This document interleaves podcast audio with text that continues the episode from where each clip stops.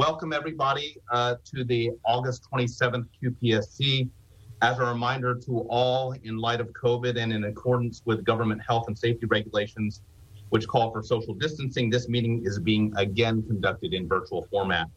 There is no public uh, meeting space associated with this meeting. A couple of things for today's uh, agenda. Item E is an IOP discussion. If there is public comment around this issue, we will integrate it into item E, which I estimate will occur around 415. And then for those of uh, uh, the, the members who will be participating, our convention is after uh, roll call to go into closed session.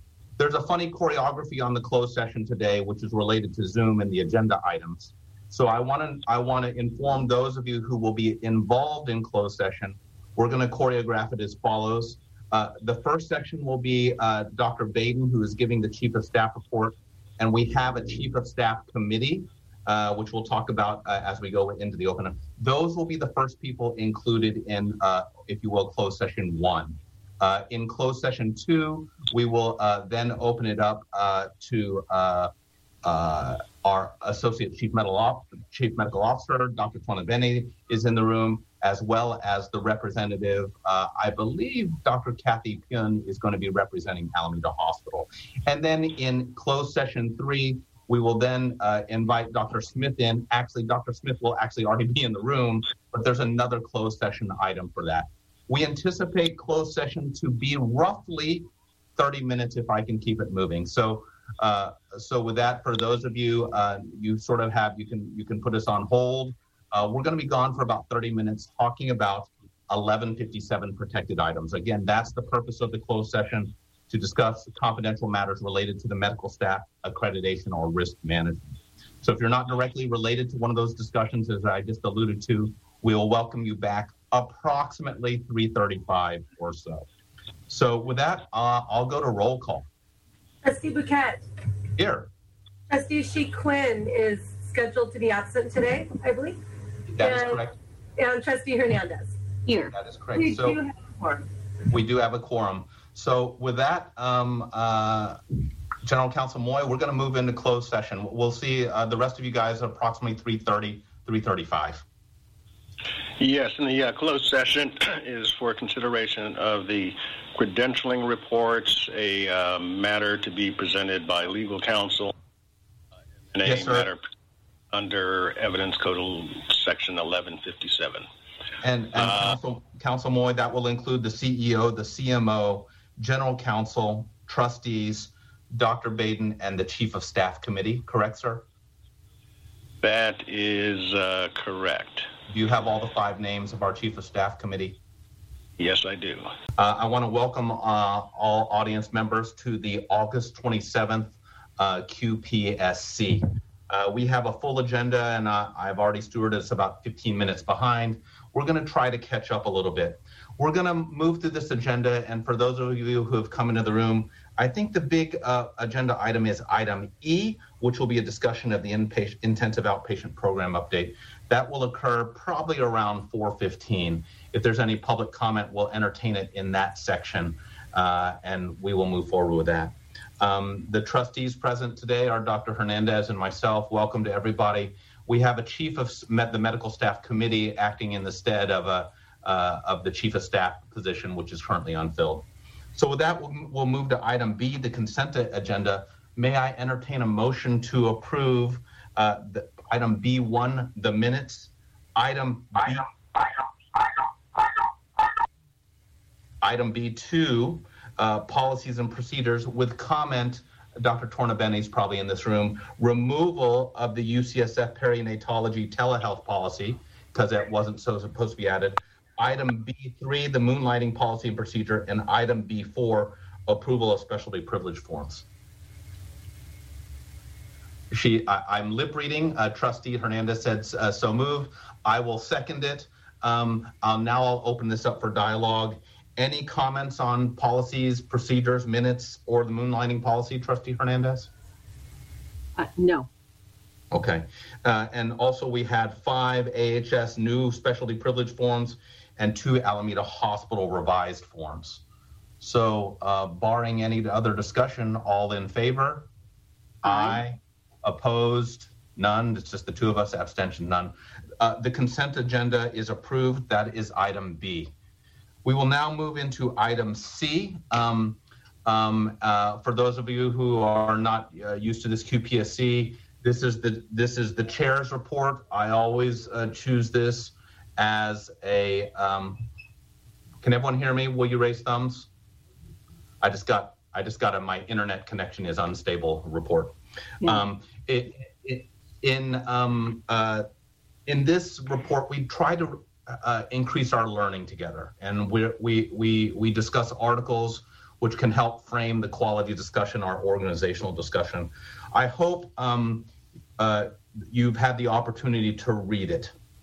Um, there are two interviews included here, pretty short, two or three pagers, and the interviews are from Amy Edmondson. So anyone who who reads the psychological safety literature knows that Amy Edmondson is probably the primary thought leader on this.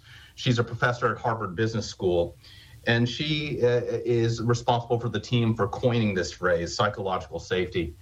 Uh, I find this to be a, a, discussion of import for us uh, during these times, and and anyone who's had the context of recent uh, recent uh, board meetings and just generally the general dialogue uh, around uh, not only our organization but around the country. I'm not going to take too much time here, but I, I often like to read or, or or summarize a quote, and then I'll open up for some brief comment, and then we'll move along. So, in one of the interview questions, uh, there was a question to, to Dr. Edmondson How can leaders create psychological safety amongst the people they lead? And Dr. Edmondson replied On one level, this is simple, but simple doesn't mean easy. First, set the stage. Create a shared understanding of the nature of the work we do and why everyone's input matters. Second, having set the stage, proactively invite input, proactively. Ask questions directly of people. What do you see in this situation? Most of us feel awkward when we're asked a question and we don't directly answer it. And that's, I think this is an important technique as to lobbying questions at people, uh, groups of people. And, you know, we know about groupthink and silence, but, but proactively extracting information from people. Third, respond with appreciation and not defensiveness as as Dr. Uh, Edmondson says, defensiveness can kill psychological safety pretty quickly. Uh, and uh, she says responding with appreciation doesn't mean you have to be thrilled with the, what that person just said. It means that you appreciate their courage to come forward with bad news or good and your perspectives in necessary service of improving the organization. It's important to note that psychological, she, uh, she goes on to say, it's important to note that psychological safety is a necessary, not a sufficient, a necessary condition for organizational success. Um, I ask ourselves as an organization, where are we on the psychological safety continuum? And I'll just pose that question. Trustee Hernandez, you always have some thoughtful comment on this kind of thing. I'll open it up to to participants in the room, and then and then and then we'll and then we'll go. Yeah, um, so Amy Edmondson is also a very big champion around this notion of measuring inclusion in the workplace with this construct of psychological safety that can translate into a sense of belonging.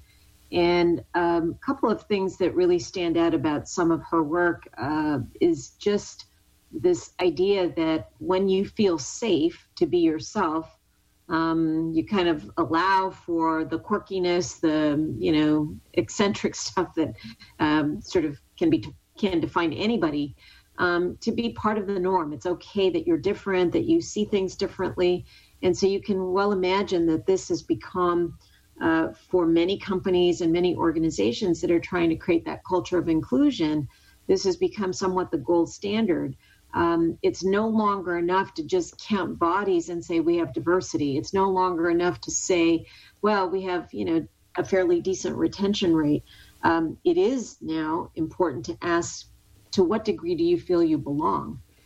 And many of the questions that are part of her sort of assessment of measuring psychological safety are used for that. Um, but but I do want to say one thing uh, that I, I, just have to reflect out loud. Um, at the core of psychological safety is this ability to have very difficult conversations and still come away as colleagues, as um, you know, uh, professionals who may see something differently, and you know, not to have a cancel culture inside the organization. And you all know what I mean by that. The social media experience being canceled is you say something and boom, you're out the door because you have said something that uh, even after apologies or, or efforts to forgive one another, that's still not enough. And so I challenge us to take this to that level. Uh, to what extent to what extent do we have a, a culture that promotes belonging and fosters psychological safety? And at its core, you know, how professional are we in the way we disagree with each other? Um, we need to find that balance between having, you know,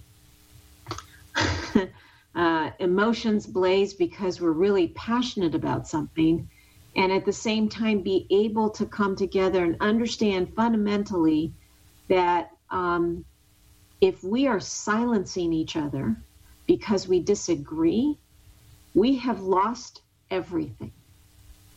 Say it that way. That's a good mic drop, Trustee Hernandez. any comments? Yeah, and any comments further? And I apologize, I can't see everybody's hands or anything like that. I, would say there there are leaders across all levels of this organization, myself included, uh, and and these are the things I think about uh, when I come into my unit and I ask them what's going on and and how I respond to them and, and the like. Uh, so um, please read the interviews if you haven't. It, it's an amazing TED talk, uh, Amy Edmondson. If uh, and Google TED Amy Edmondson psychological safety done, watch it uh, it, it I, I, find there to be a, a, tremendous amount of wisdom in her work uh, for our for, for our organizations. I don't see any other hands going up, but I think there are. Uh, just uh, Trustee Bouquet, this is the uh, Dr. J. Yes. Yeah. Um, well, thank you again for bringing this. And the words of Trustee Hernandez, you know, they are very, very powerful. Uh, I, I, just want to say, you know, the, the balance and, and the, you know, the psychological safety core value is embedded into what we are trying to do. And I think it is aligned with what we are trying to do. And balancing between accountability and psychological safety is, is really extremely important. So, uh, what, uh, w- what I want to say is uh, like what we're trying to do with the just culture and the algorithm of the just culture, what we are trying to do with uh, TeamSTEPPS with stopping the chain. We're trying to do with daily daily interactions and agreement and disagreement towards uh, delivering the safest and best care around the patient, the patient's need, uh, is is is like in the core of this concept. I just want to m- mention it. I mean, thank you for bringing it up, and uh, and uh, and it's certainly a lot to think about with what we heard from yourself and Trustee Hernandez. Thank you, Dr. J. Uh, I, I, think her word, uh, uh, Dr. Edmondson's her words. I, I, like to see it when it's a phrase I use. It's simple. It just ain't easy, right? Uh, this is hard, hard stuff. Walking that line, and and and us having the dialogue, I think, is important. So I appreciate your words, Dr. J. Um, with that, I'm going to close uh, item C, and we are going to move to item D. This is a medical. These are the medical staff reports. I want to provide uh, a little bit of clarity we have Dr. Baden standing in to represent this part of the report uh, for the core uh, for AHS and, and Dr. Pyun. This is actually just a stopping point. If there's anything that needs to be reported back, I want to remind you that you have an agenda item at the full board of trustees. We so so the history of this was that we'd have a lot of discussions with our our our, our chiefs of staff uh, and you guys are representing them, and then that wouldn't necessarily migrate to the board of trustees. So I'm, this is just a stopping point. You can use it or not, uh, and then we can move. But remember, you have an agenda item at the full board uh, uh level. Uh, Dr. Baden, are there any comments you need to make to us uh, on the QPSC? No, I have no additional comments. Thank you. Okay. Doc, Dr. Pyun, um, are you on here? Sorry, there's probably. Dr. Pyun, any comments from the Alameda Hospital? Uh, no, they're not really. No. Okay. I mean, everything went well, and uh, there's really no new issues. Uh, just uh, we are approving some Moonlighters uh, uh, residents who are latter edges, edges of the residency. Uh, And, and, and as a reminder to the two of you, remember, uh, it's a little bit reiterative, but you have this agenda item at the full board of trustees. And I'm also speaking to the chief of staff committee to, to as you're as you're learning how this how this stuff uh, kind of works. With that, we're going to close uh, item D, the medical staff reports, and move into what I regard as the meat of today's QPSC. Uh, today, we're going to have a continued dialogue on the intensive outpatient program, the IOP. Um, I, I am made aware that there is no public comment. Cl- Madam Clerk of the Board, is this correct on this item? You are correct. There is none. Okay. So, so I'm going to give a brief introduction on this. I am in full understanding of the passions and per- positions around this topic. Um, as such, 30 minutes have been allocated to this discussion. That's 25% of our entire agenda. We've had a number of these discussions. I wanted to give us space because of these passions and positions. Uh, I've previously spoken to who I'm going to regard as the four subject matter experts uh, on this topic, who I'll introduce in a second. And the intention of this section, this item E, is to explore the quality implications of this decision making. We're going to strive during these next 30 minutes to clinically dissect the quality implications of the IOP using the Institute of Medicine's construct for quality. And for those of you who haven't heard me chirp on, you probably uh, have not heard me talk about STEEP. And we're going to talk about the STEEP domains of quality. And that is going to be the tool on which I would like to guide this dialogue regarding the IOP. What is STEEP? STEEP is safety, timeliness, efficiency, effectiveness, equitability, and, and person-centered, if you will. That's the, both the patient and the provider. And I would like us again to clinically dissect this question using that construct as our scalpel, because I know there's been a lot of positions, and it's really hard for a lot of people get their head around some of these discussions. We are the quality committee. We're going to talk about quality things related to this discussion. Our subject matter experts on this will be four. I, I if you will, have two dyads set up here. One is the dyad of, of Dr. Tanuj Siddhartha. Dr. Siddhartha, are you on here? Yes, I'm here. Excellent. Dr. Tanuj Siddhartha is our chair of psychiatry, and Dr. Palav Babaria is our uh, uh, physician here, as well as the CAO of ambulatory around which the IOP uh, falls under under our governance. The other dyad will be Dr. Ron Seff. Hi, Dr. Seff. He's the medical director of the IOP, and Dr. Chip Freed, who's the program manager for the IOP. And we're, we're, we're going to hopefully, over the next uh, 25, 28 minutes or so, have a discussion through the quality elements to help give some clarity to what has been kind of a murky discussion. Trustee Hernandez, is this acceptable? Okay. Um, so, um, uh, Mike, I don't know if we need to let, I think th- theoretically, so we'll, we'll, let the mics be on for Dr. Seff, uh, Dr. Freed, Dr. Siddhartha, and there's Dr. Babaria right there in the middle. Okay. So first element of say, so I, I hope this uh, everyone's clear on on if you will the debate and dialogue that we'll have here, and of course uh, we have our CEO in the room, and and uh, we'll, we'll we'll we'll call on him should we have any other further discussion. Is that is that appropriate, Mr. Finley? Wonderful. Okay, safety. Uh, a, a little bit of context for all the people in the room. A discussion has been made with regard to three options uh, uh, for the IOP. One is maintaining the IOP. Two was, uh, uh, if you will, dissolving the IOP and using a wellness center model. And, and item three, sorry, option three is, if you will, kind of a hybrid of that. Dr. Babaria, am I summarizing appropriately? At a high level, yes. I think the only editorial I would add is both in models one and three that include the IOP, the um, proposed IOP is different than our current IOP model on a number of fronts that we discussed at the last QPSC meeting. Okay, got it. Thank you for that. Apol- uh, why I asked for your guidance. Dr. Wise, uh, sorry, I see you in the room. Thank you for being here, Dr. Wise. Um, um, so, question. Let, let, let's jump into STEEP and dissect safety. I, am and, and I'll, I'll ask the questions if you guys don't mind, and you can can, can respond. What are the safety implications of an IOP closure?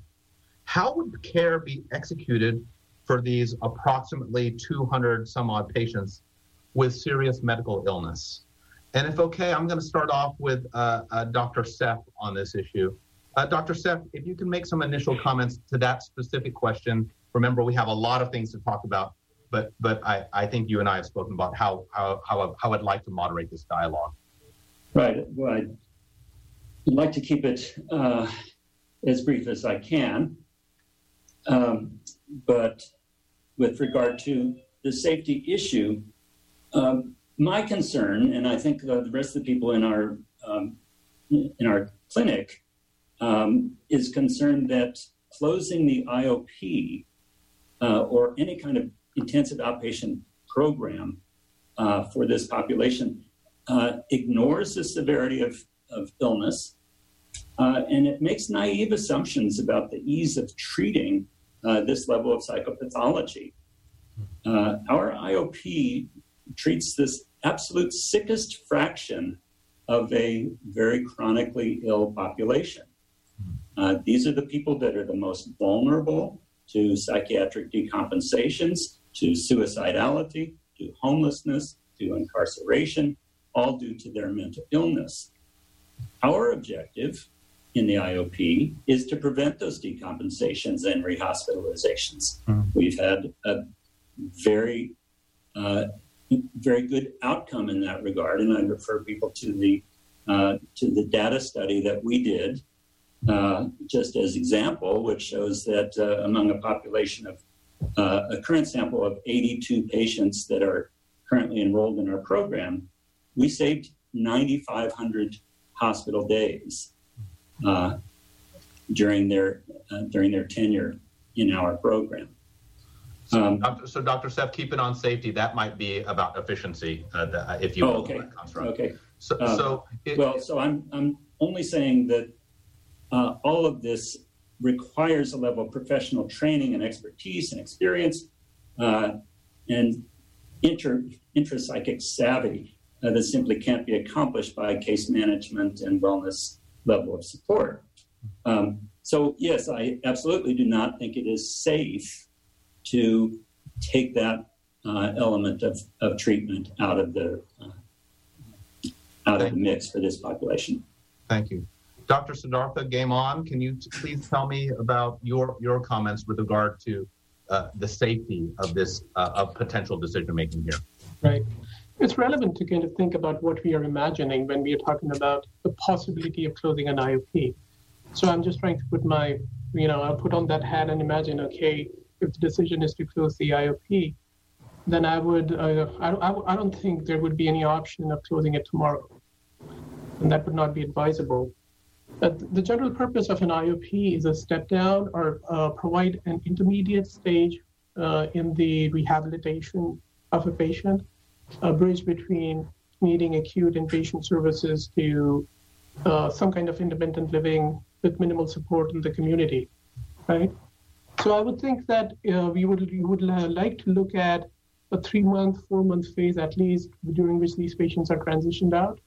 So you would, um, and during that, and what they will be left with is a full service partnership, uh, which uh, is what is available in the county, what the county does.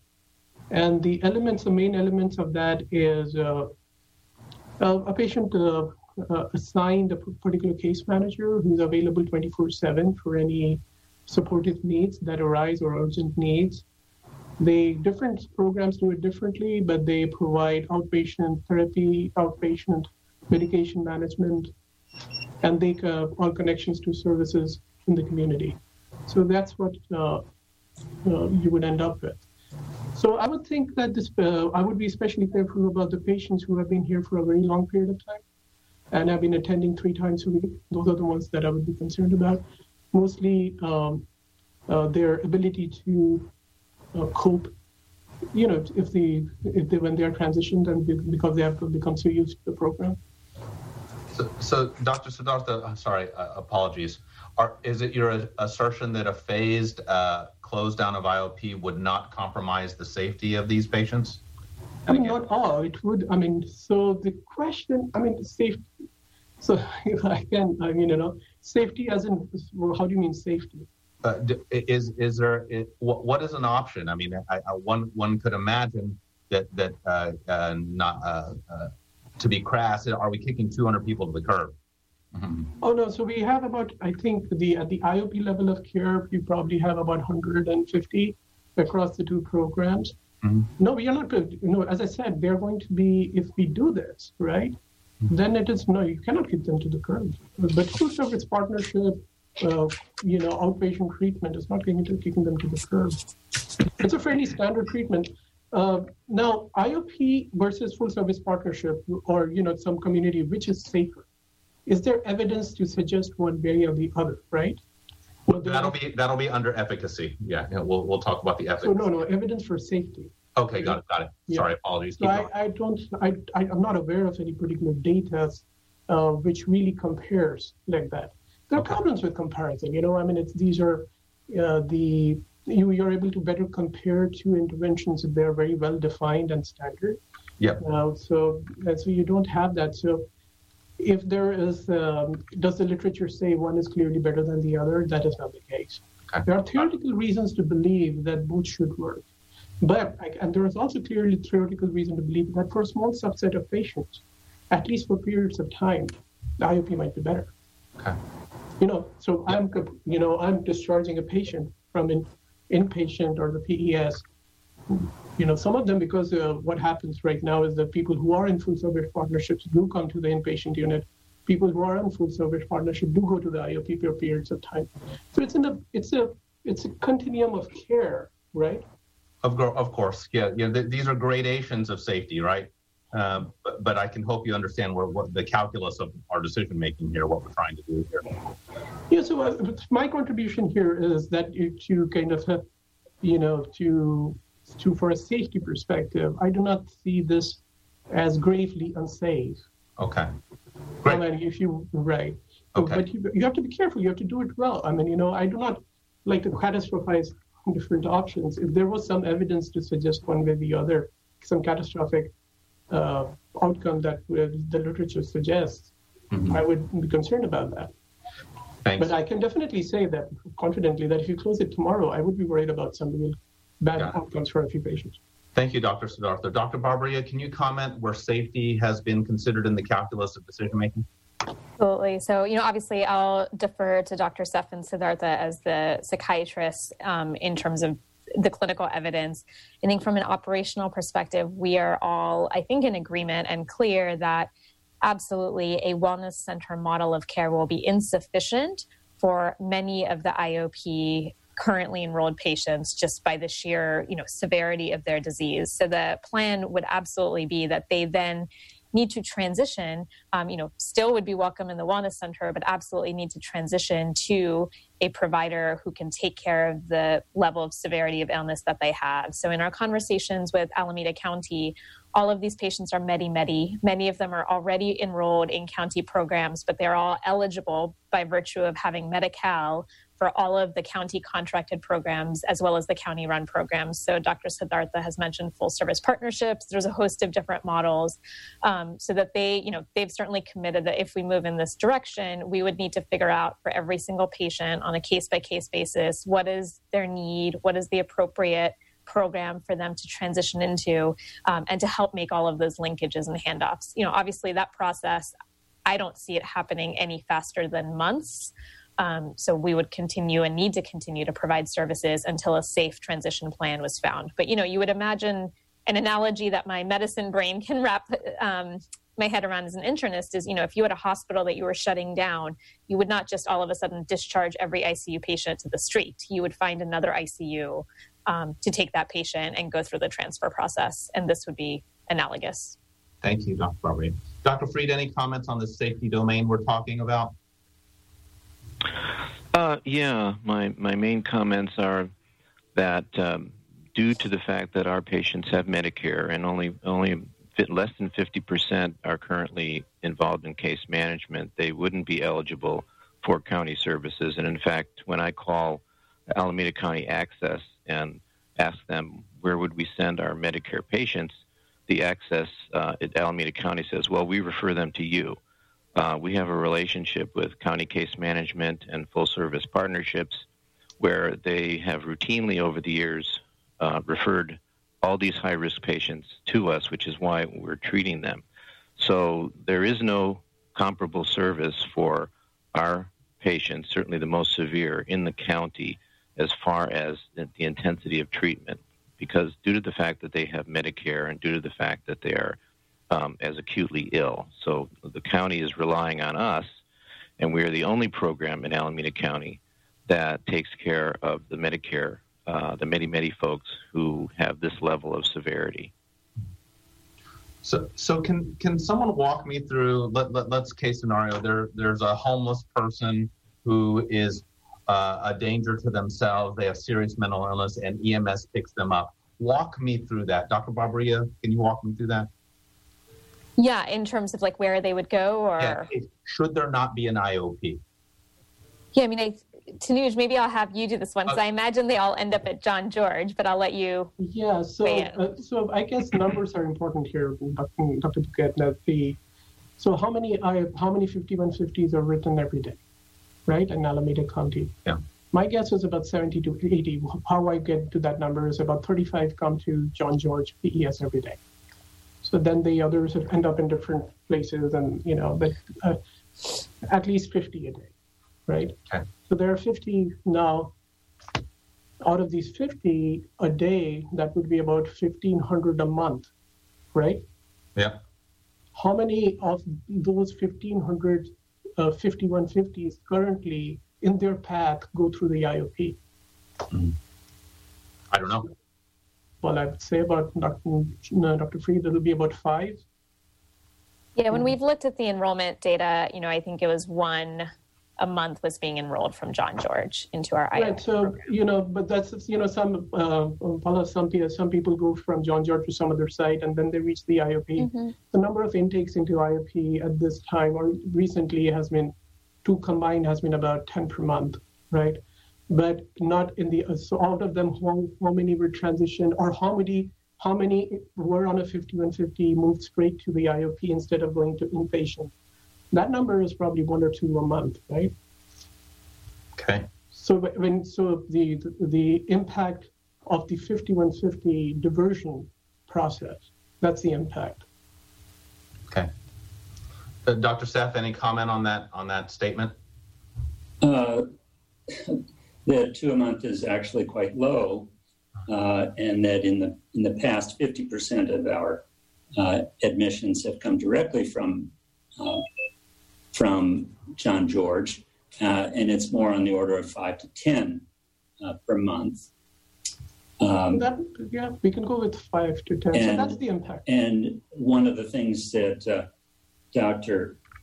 Uh, Siddhartha and I have been working directly on currently uh, is how to bring that current number back up to what it used to be, uh, five to 10 per month. I much appreciated Dr. Siddhartha's uh, helping us to uh, raise our profile with the, um, uh, with the inpatient doctors so that uh, they do resume referring those people to our program. That's what we are there for and, and what we are able to do.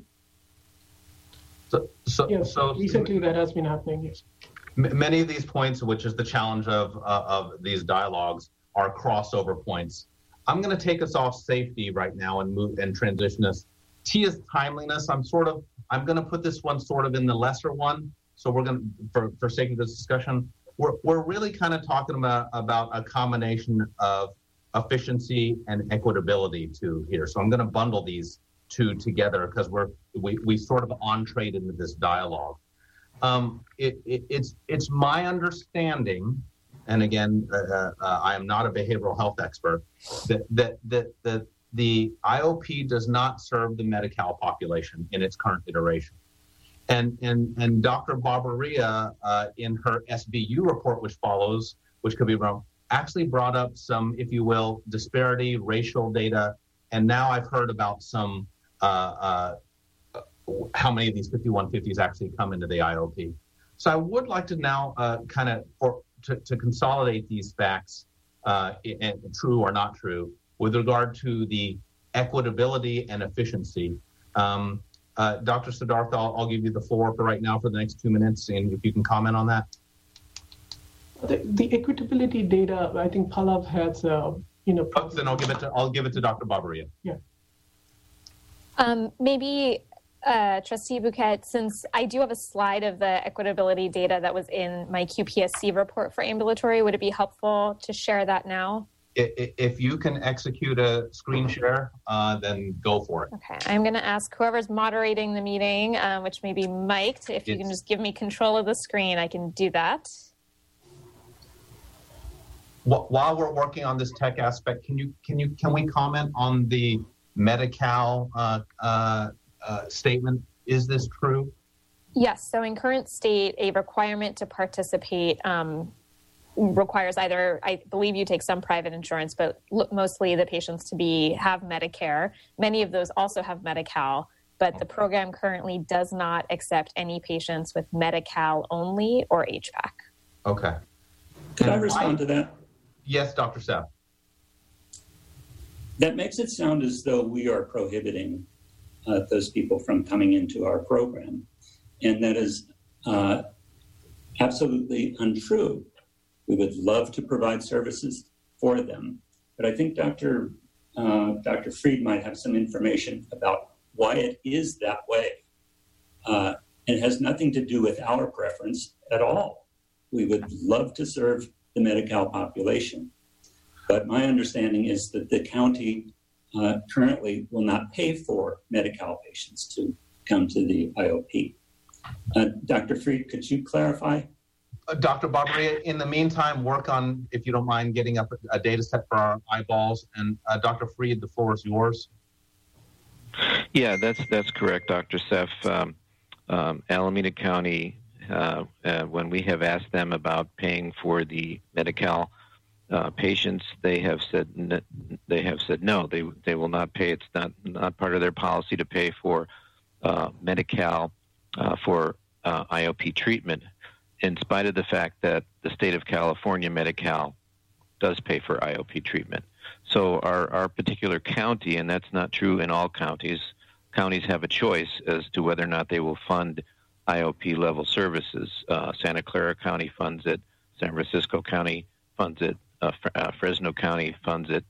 So it's it's a county choice to pay for IOP level services. It's never been our choice. We've always been open to having uh, people from um, uh, the Medi-Cal uh, insurance group and, and other groups, uh, in addition to Medicare, um, have access to our our services.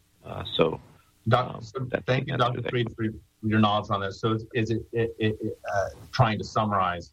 Is it accurate to say that that that the Medi-Cals are excluded not because of our choosing, um, but but because of the circumstance we uh, under which we are based on our county's decision.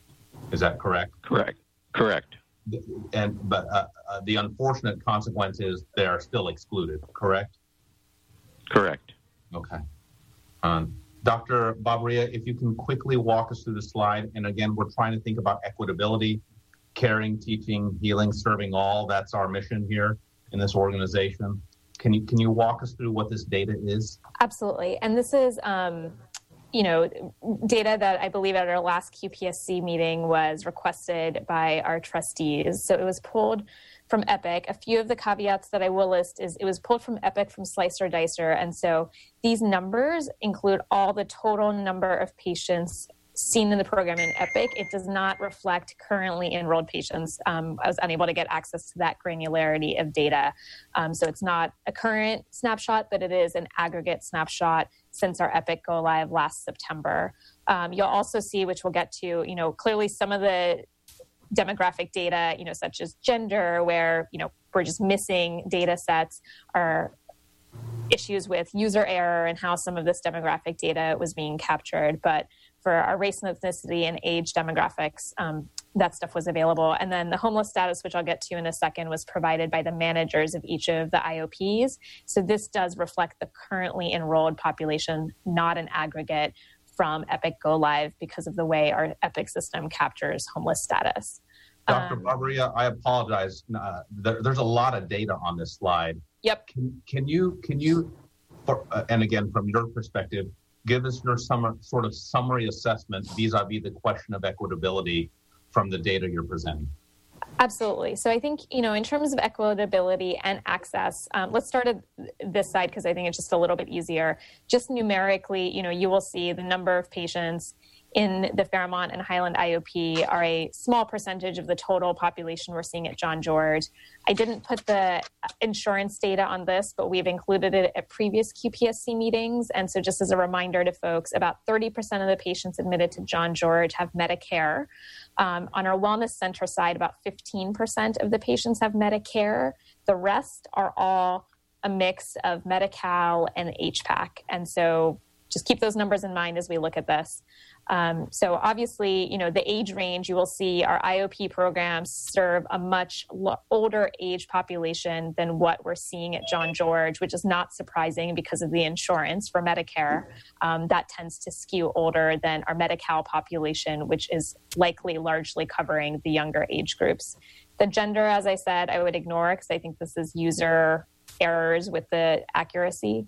Um, the information that we were provided around homeless status that I know had been requested at the trustees is that currently there are two patients who have been experiencing homelessness in the Fairmont program and five at Highland. Um, neither, none of those were homeless at point of entry into the program, but developed homelessness subsequent to enrollment and are being supported by the teams. Um, it did not seem like there were any patients who were enrolled if they were homeless at the time of enrollment. And also reported from the managers is that for the patients of a primary substance use disorder, those patients are um, transitioned to more appropriate venues for treatment, you know, including our own SUD where they can receive care. In terms of the race and ethnicity demographics, you know, again, the numbers are a small percentage of John George. Um, you'll see that at our Fairmont program, there are proportionately more Caucasian patients being served um, than what are being hospitalized at John George Psychiatric Hospital. At Highland, slightly less so um, than what is currently being hospitalized at John George.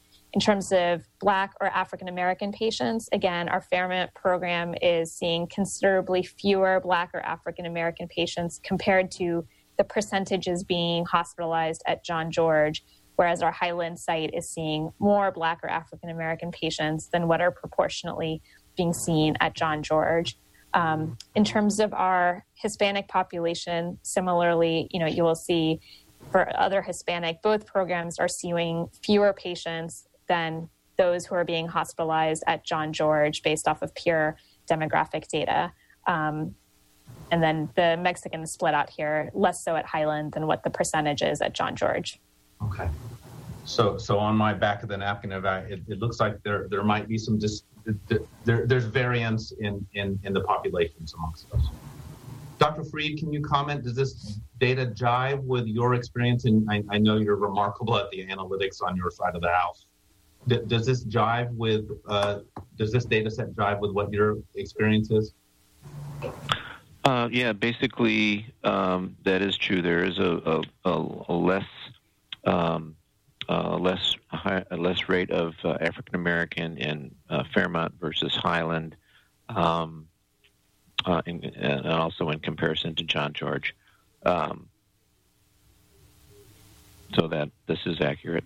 Got it. Talk to me about. Can I add one other element to that? Of, of course, Dr. Seff, please.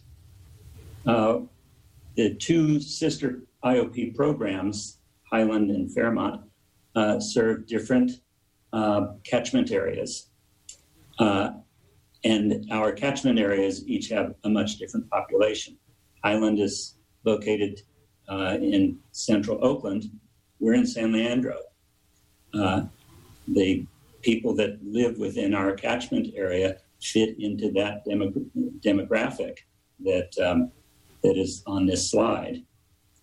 Um, it w- without considering that, uh, we, it once again gives the appearance that we're somehow uh, being selective about who comes into our program uh, and not opening it up to everyone. It's just patently untrue. Okay. We our program is open to anyone uh, who is clinically in need of our services.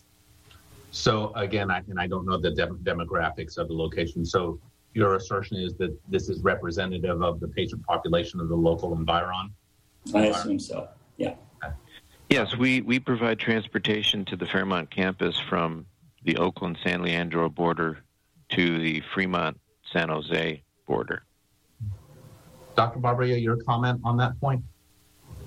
I have to say, I don't have a, you know, I was asked to provide data, so I'm, I'm pulling this. I, I definitely am not trying to make any assertions or allegations about it. The, the data right. is the data. I don't have geographic distribution data of the patients in terms of what zip codes these patients are living in and what the local racial and ethnic breakdown is of those zip codes. It's definitely something we can look into if that's of interest to the trustees, okay. but okay. I don't know. Got it. All right, Trustee Bhuket, I, I apologize for interrupting. I, I, no apologies. A real quick question that um, uh, strikes me here: Are the patients screened and then referred to one of the programs um, based off of geography? I, would just be curious about that. Or are they screened separately?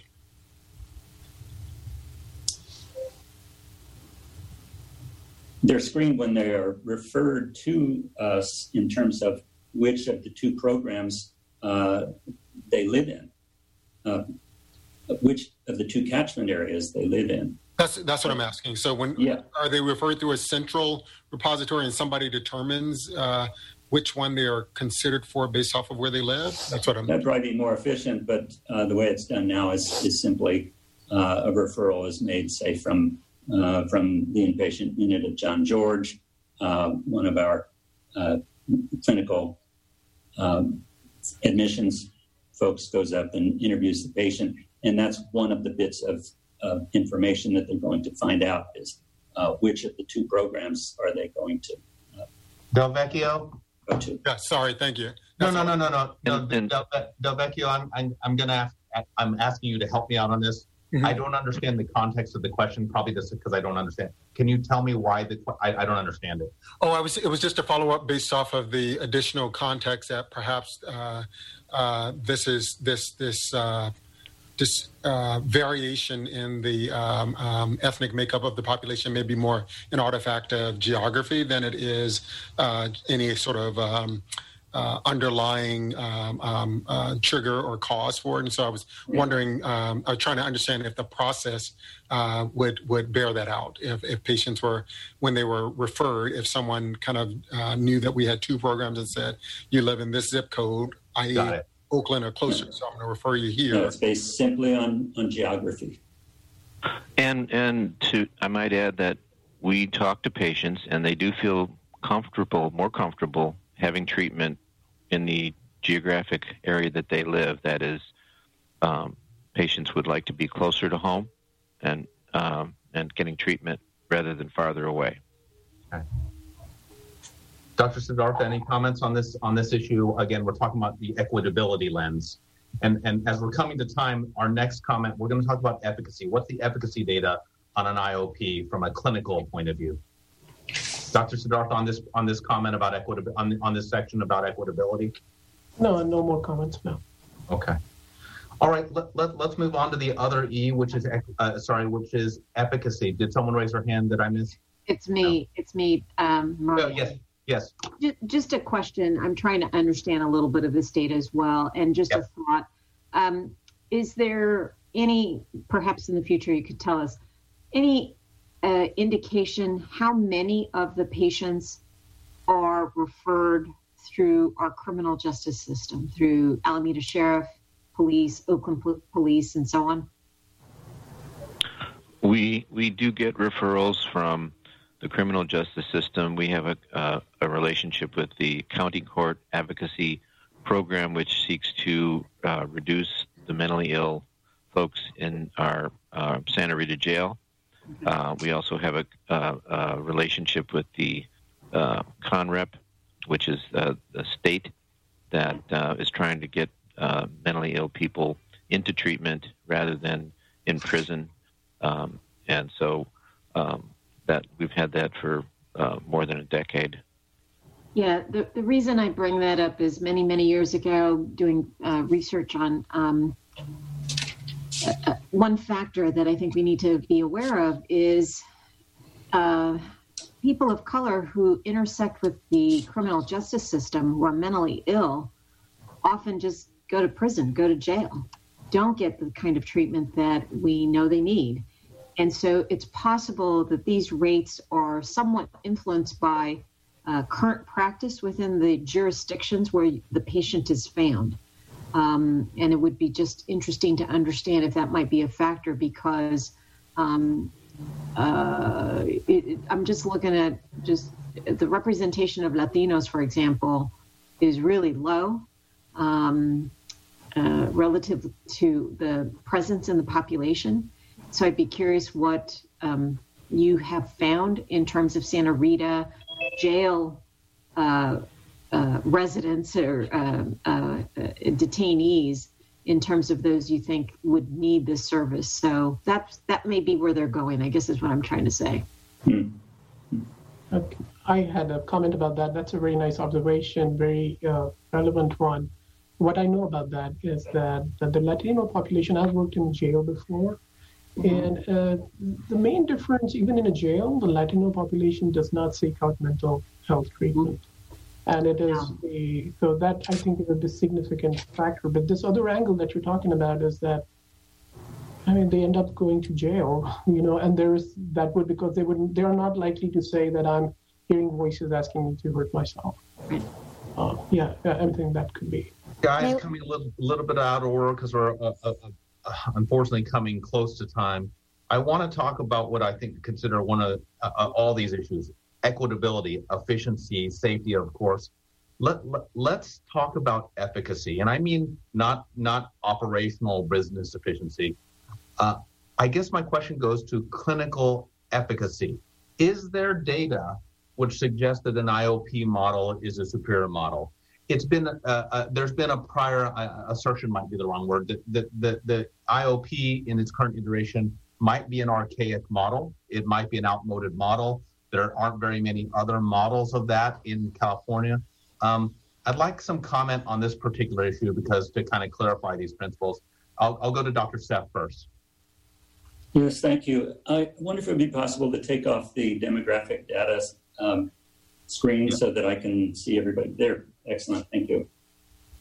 Um, well, yeah, we've heard this criticism uh, that IOP is an outdated uh, outmoded model or that it is an archaic model or something, and I'm just baffled by that. Uh, what is an outmoded model or an archaic model is one that says that, uh, for instance, schizophrenia is not a treatable illness. This is the way psychiatry was when I started my practice uh, uh, in the early 1980s. Uh, the the um, the assumption was made that that this this is an untreatable population. Now, all you can do is contain them or house them, uh, and um, and then put them in the hospital uh, when they get acutely ill. Um, well, our program assumes the exact opposite: uh, that these are eminently treatable, uh, that it requires, of course, a high degree of of professional skill and uh, and technical uh, expertise to treat that uh, to treat that group. Um, just as example, one of the um, uh, one of the most immediate um, uh, impositions to effectiveness of, of treatment is that our patient population is one uh, for whom a primary symptom of their disorder is a disbelief that they have a disorder.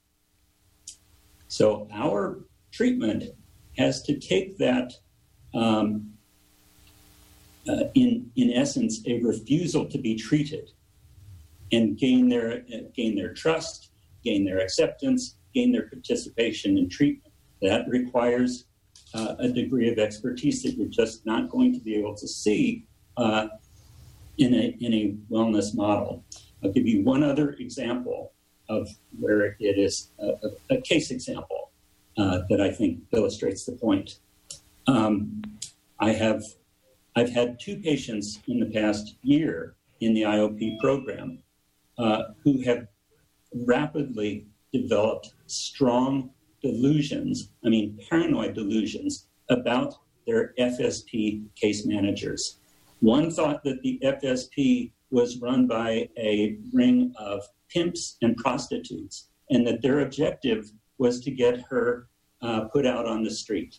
So, whenever they would try to do their job uh, to involve themselves with that patient, uh, she would uh, lock her doors, scream and holler, and even call the police on them. We worked with that patient to get her to trust first us and take our uh, our direction as uh, as reliable and trustworthy, and we worked to transfer her trust in us over to the FSP program uh, that she was work, working with, so that eventually she could benefit from those services. But these are the these are very common uh, treatment dilemmas that come up in this patient population. Uh, this is not simple. Uh, absolutely, which is which is the point. Dr. Siddhartha, can you comment on the IOP model as uh, with regard to clinical efficacy versus the full service partnership slash wellness model, which which uh, I, I, I think is being proposed? Uh, the uh, if you look at the literature, there is no comparative data that I I'm aware of that I could find. Mm-hmm. Uh, and then the question is, what is the outcome that you're talking about that you're comparing on? Theoretically, theoretically, or if you ask for my professional opinion, I think there is uh, significant there is relevance to an IOP probe. I don't I don't know who said it was archaic per se. I think what we what has been asserted before is that the uh, the the counties have gone away from this, right? Mostly, but that the IOPs are archaic is not. Uh, at least I have not asserted it. So IOPs have relevance, but what IOP, right? So the model of the IOP as a step-down unit, right? Uh, a partial hospitalization program with a length of stay of 30 to 90 days, something like that. That is the model which has significant relevance even now. If you go to look, if you want to go find data to assert that, I won't be able to actually even assert that. But I think there is relevance, uh, and you know there are several programs going on, not with the medical population, but you know like Kaiser recognizes this, right? So, so that is so. But uh, there is a significant difference in uh, what we are doing compared to what that uh, uh, actually the you know the model of IOP is. Uh, full service partnerships, again, um, the, you know, without getting into too much detail, the, the data uh, for all of this that you can really uh, read and say, you know, this was very, this guidance in one direction or the other is lacking.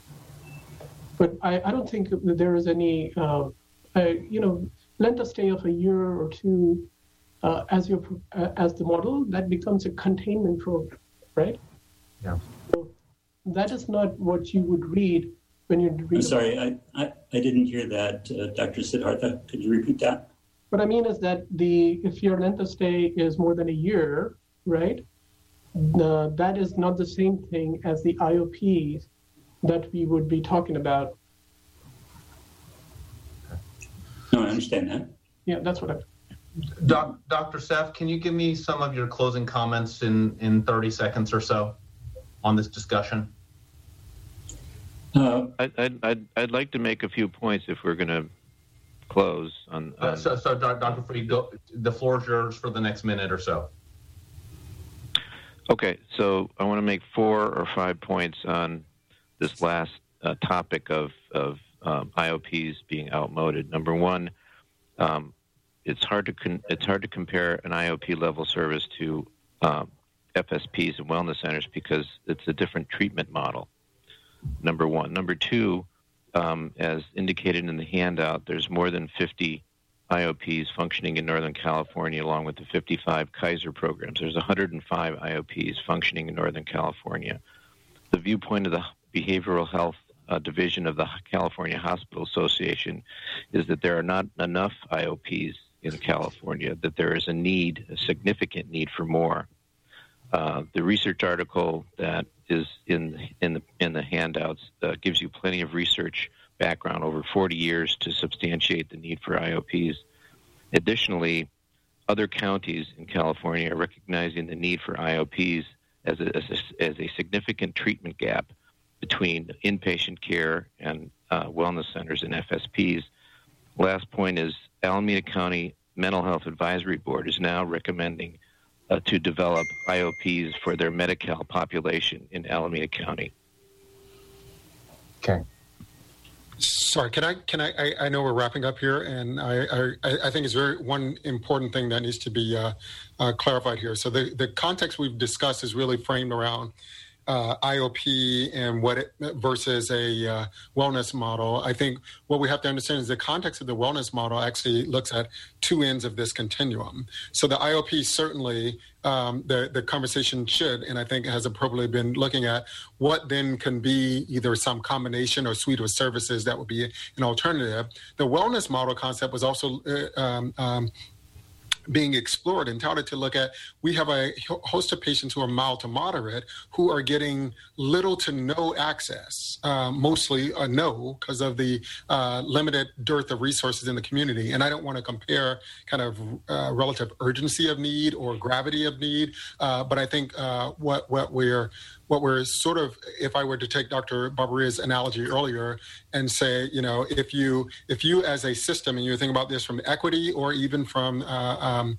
uh, some of the other STEEP uh, uh criteria you would say you know if you're only at the bleeding edge of this which i think uh, for ahs is fair to say without having a really robust uh, set of services we're only taking care of the most critical patients and we're not uh, we're effectively not participating at all in facilitating access or equity for a whole host of other patients. I mean, we talked about, you know, increasing the numbers of IOP caliber and necessary patients to go from John George to the IOP, maybe back up to that number, but that number was on the magnitude of uh, uh, teens, right? Uh, five to 10 versus what we said were 1,500 patients a month going into John George. So I think we are really missing a huge swath of the discussion here, which is what is our role in providing a level of behavioral health that keeps people from getting to IOP level of need. And I worry that if we just stay at this level or this conversation ends with just thinking about this, we have missed a big portion of why there's a motivation for a wellness center model. And, and, and I say this this uh, uh, this does go to equity, right? We can put this under equity when we do that quality. Uh, Dr. Seff, closing comment. Yeah, I, I just want to say that um, I actually completely agree with Delvecchio. Uh, uh, this has been a, a longstanding issue. Um, and uh, with that in mind, what has always made the most sense to us uh, is option three, the one that includes an IOP portion, uh, which allows for treatment of those people who are most unstable, uh, who are most uh, disturbed and problematic, uh, who are at highest risk, but which also encompasses all the other levels of severity. Hmm. Um, and we see no reason why that should not be a part of it. Uh, to have it an either or throws out an, a very um, a, a, group that needs the services. Uh, so, uh, to Dr. Siddhartha's point about uh, length of stay, we're entirely able uh, and willing, and certainly have uh, in the past uh, created shorter length of stay. now, hopefully, if there were a wellness center nearby, we would we would move our people back and forth between them. We would step them down or step them up uh, as their clinical need uh, um, occurred. Thank you, Dr. Seff. Dr. Siddhartha, close. Yeah, uh, the, the only thing that I would uh, like to just uh, remind everybody is that when we talk about the wellness center model, right? Uh, what when I have been at least referring to it is in the is based on the model that we have proposed, right? Mm. and not how the county runs it at this point of time. That bare bones model is not going to serve the need of the acute. It's the, the relevance is the acute mentally ill, not the severely mentally ill, right? So the that is not going to serve the, the purpose of the acute mentally ill, and that is what we deal with. Actually, our system, I mean, it, it just has a very big uh, footprint in the community with treating of the acutely mentally. ill. Contextualizing all this, of course, is our fin- our dire financial circumstance. Uh, you know, uh, I was talking an analogy with uh, a, a, friend of mine uh, the other day, oh, and actually even today. Um, if we had 500, I'm making this number up, if we had 500 patients who were in San Francisco and we needed to move them to Oakland, and we had a hundred thousand, yeah, five hundred thousand dollars to do it, you know, we can we can buy 50 buses or we can buy five Bentleys, uh, and uh, you know, and we, we have to move a volume of patients here. This is what an extraordinary challenge that we're under, and it, it, uh, uh what I want to say to the IOP, uh, uh, all who are interested in the IOP, I don't think the system is challenging the the one-on-one clinical care.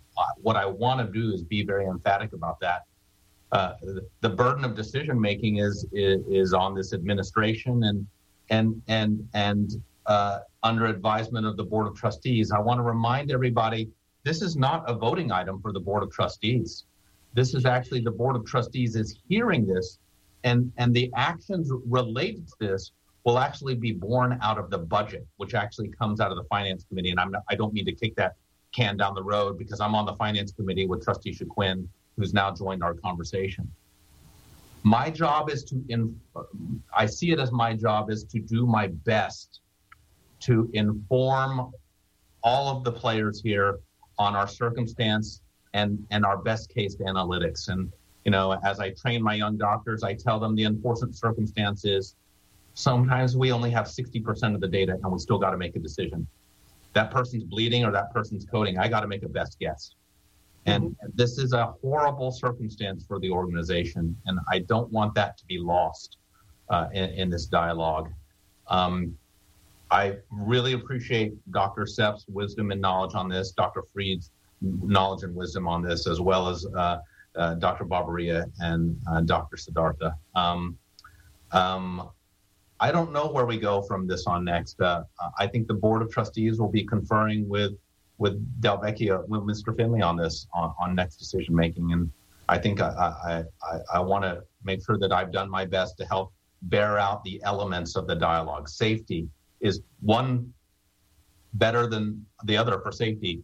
Timeliness is one more effective than the other, or is there absence of that data? Efficiency goes to cost, and you know we we really haven't fully talked about the cost data which exists to with relation to the IOP. That's for the finance committee to talk about efficacy. I think that's a really, really big one that we're just talking about. And what is the most patient centered? Uh, you know, is it is it patient centered to not offer services to blank amount of patients because we have to basically it's an ambulatory ICU for the for these patients who are severely ill and who need the best care. So with that, I'm I'm going to close out this dialogue item, and we're a little bit in bonus time. I I really appreciate everyone's contributions here is what I what, what I will say. We're going to close item E. Um, we'll go into item F. Uh, this is the SBU report. Dr. Babaria, I'm going to beg your indulgence here. You submitted a very nice written report. Um, it actually addresses many of the, because IOP sits under here, there's a little bit of redundancy, and I'm going to beg your indulgence and say, can we accept this report as written? And then I'm going to give you an opportunity to give me 30 seconds of highlights should you need us to, to, to give any. Uh, the floor is yours. I'm going to share just a few slides, and I promise I'll talk fast so that this can be 30 seconds. Okay. Um, and I hate 30 seconds for all of it. It's, it's, it's fine. I think all trustees, all of you have the written report um, at your leisure. uh, which I know there is very little time for you, but there I put in a bunch of appendices in terms of our ambulatory playbook to provide safe care during COVID 19, which includes all of our ambulatory specific policies and procedures to help ensure that we are keeping each and every staff member and provider safe during this pandemic, as well as our patients. Um, so, just if you have any questions about that or how we're training or rolling it out, be assured there are town halls, mock drills where we run through, you know, patient scenarios with people working in the clinics to make sure that everyone knows what to do in a variety of situations. Um, the other thing to just get on your radar, I showed this slide last time, and that you know there is clearly a wave of mortality that we're seeing. I was in clinic this morning, and I'm already seeing it. You know, my patients who have lost family members who are suffering from worsening mental health issues um, due to the pandemic, the socioeconomic impact, um, having MIs because they ran out of their meds and didn't feel safe leaving the house or reaching out to get them. And so we've started to see worsening chronic disease, worsening mental health burden, and are actively taking steps to address it. So, you know, as we plan for telehealth, we're creating protocols for robust outreach, wraparound care, expanding to video visits, using Epic integrated technology for patient outreach via text um, in multiple languages, because we know that our current systems that are only in English and Spanish are insufficient for our patient population. Um, MyChart, we recently got a $100,000 grant um, through CHCF, and we are through CCI, and we're going to be also advocating for tech advocates who can help our patients really help bridge the digital divide and access care during this arena flu season is coming up. We are terrified about the concurrent pandemics of flu and um, COVID and are scheduling sort of curbside vaccination drives, closing gaps in care, and specific outreach, especially to our pediatric populations who have missed some of their preventive vaccines, as well as having multiple PDSAs and quality improvement projects for patients who are complicated, vulnerable, and suffering from chronic diseases so that we can proactively outreach and get those patients back into care because um, you know waiting for the patient is clearly having a significant negative impact in terms of Joint Commission readiness, we are having daily huddles. Our Director of Nursing, Steve Kilgore, um, does quizzes where people get prizes for guessing what the errors are and doing sweeps. And so we've seen so much progress. We are still nitpicking, um, but on my weekly roundings, you know, we are not finding the big things that we had. And if the worst thing I find is that someone put something in a biohazard bag, we have come a long way from where we were um, a year ago. And then I think, you know, just in closing comments, you know, Trustee Bhuket, thank you for guiding us through a really thoughtful discussion of the IOP program. You know, I also want to acknowledge that we, our entire organization is in a tough place. And, you know, you always ask me what keeps me up at night. And I think the challenge is really the question you put forward. You know, can we afford the Bentley? Do we have to settle for the public buses to transport these patients, even though we all know the Bentley is better? And, you know, when we talked about the demographic data and especially some of the racial and ethnic differences. You know, I think the one thing that I will call out, which we all have to grapple with these days, is we know there are inequities in our society, and you know that certainly I think the program provides amazing care to our patients, but we suffer from those inequities. So when we know that Medi-Cal is disproportionately black and brown and we know that patients who are suffering from substance use in our communities are disproportionately black and brown. And we know that the homeless patients in our community are disproportionately black and brown. You know, how do we grapple with that? Our HPAC population, which is almost, you know, entirely comprised of undocumented immigrants who are overwhelmingly um, of Hispanic ethnicity, and we don't have a program that can serve those patients. That is what keeps me up at night. Um, and so I don't know how we get into a future state, but I certainly, from a historic, moral, and ethical perspective, absolutely believe that if we are going to achieve our mission of serving all, we need a future state that truly serves all. Thank you, Dr. Babaria. Um, with that, we will close item F. Item G, um, uh, Darshan Graywall, our System Director of Patient Safety, and Nilda Perez, our System Director of Regulatory Affairs. Um, ladies, I, always I, I hate shortchanging you and, uh, because you do such good work. So we're going to go into bonus time so you can give us, uh, and then I'll eat crow because uh, our CEO said I needed more time and I was trying to get it under. So we might have to adjust timing on this. So um, Nilda, Darshan, are you available? Uh, I'm available, Dr. Kent. Um, I can do, I can give you a three minute regulatory affairs update. How's that? Boy, I would love three minutes if you could. Okay, fantastic. So, um, as you know, we continue monitoring uh, the plan of correction for our Joint Commission resurvey. Uh, I- the good news, um, and that I want to share in tremendous work that has resulted that 94 of the metrics that we've been monitoring are now moving to the sustainability phase, meaning that they've been at goal consistently for four months. And so that's going to allow their goal performance, which is a wonderful achievement. Um, that's going to allow us to focus, regulatory affairs to focus on the 17%, the remaining metrics that have not been able to demonstrate that consistent performance. Some people have fallen out one month in a row, or maybe they've fallen out one, or two months consistently. So consecutively. So we're going to focus with that group. We've already set up a communication meeting with that group, um, and we will be focusing on a deeper analysis of the data for any fallouts that are related to those metrics that are having some difficulty um, meeting goal. And then we will do some risk stratification of the ones that are also not meeting goal to just determine how we can prioritize our efforts. And we will be communicating with them on um, some uh, recommendations that we have for immediate remediation um, and then engaging the as needed uh, to assure we get them um, moving in sustainability as as the others have. And um, that's it.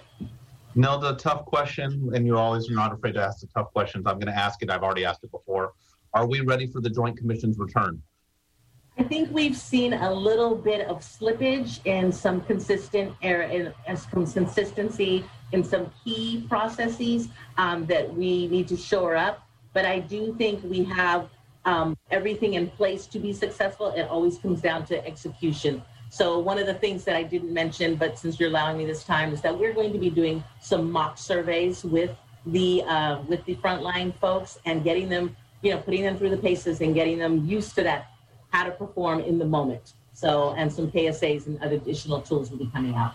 Nelda, can you remind this body and, and the people in the room about the timing, anticipated timing, and a brief choreography on how many days they'll spend here? How come they haven't come yet? Besides COVID. That's a very good. Well, um, the day, the uh, the timing that they've allotted to come back for our resurvey is two to three days. They will do this consecutively. They will do the CMS condition level finding survey, and then they will move directly into the validation and correction for our Joint Commission findings. They have not come because of the pandemic. Uh, they have not come because they are uh, readjusting uh, their standard work around who's open, who's at risk, who's on the federal watch list, who's on the state watch list, and of course, not in not jeopardizing their own workforce in order to come out and do surveys. So they are right now prioritizing anybody who's in an open area that has um, requires a new survey in order to become accredited and to open a hospital. But everyone else um, is on hold as they do an analysis of. Uh, they have a team that is that is actually going out to analyze um, each and every county and state where surveys are. Okay. Uh, Nilda, what I heard from our director of regulatory affairs is that we are ready. It may not be perfect, but we're ready. Accurate? Yes. Thank you, Nilda. I really appreciate it. I'm going to hold on my questions today in the interest of time, but you know, in your head, I'm going to always ask you to rank list your problem list right now. Who's Joint Commission? I know. Darshan, uh, were you able to get get in?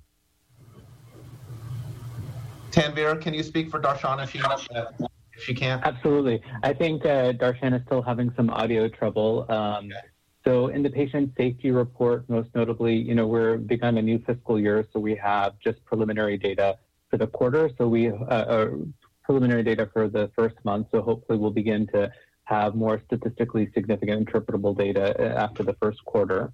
The second uh, item to report back is that we had a robust discussion in closed session um, with our uh, appropriate sort of operational clinical leaders about a retained foreign object that was uh, discovered before the patient was extubated.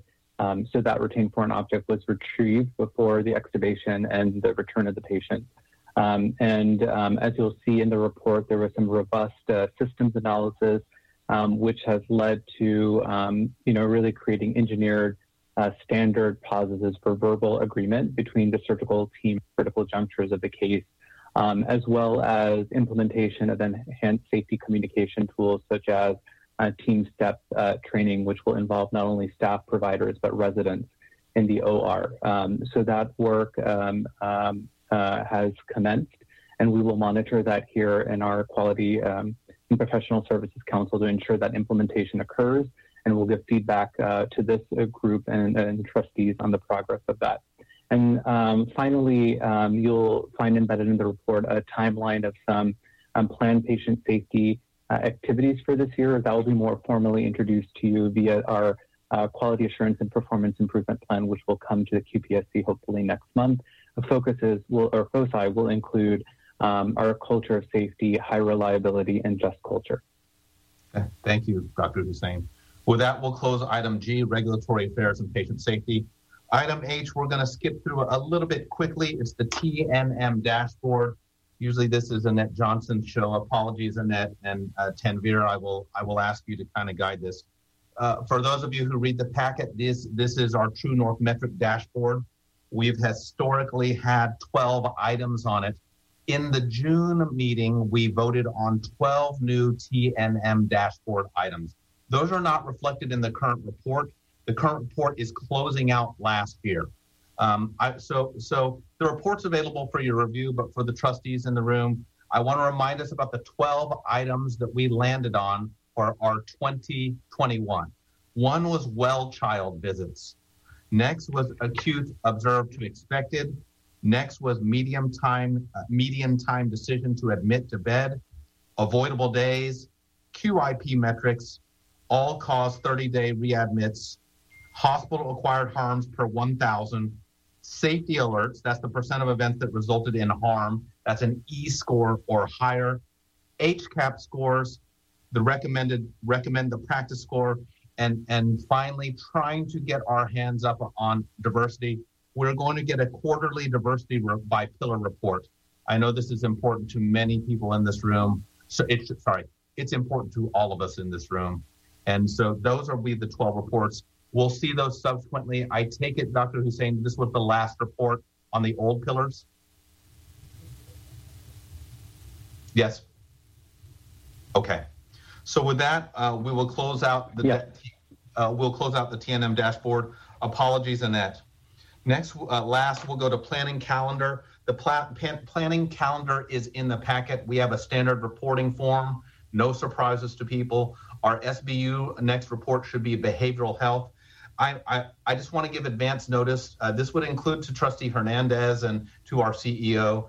Uh, we previously talked about this this nascent, this growing, uh, evolving HEDI committee, the Health, Equity, and Diversity uh, Committee.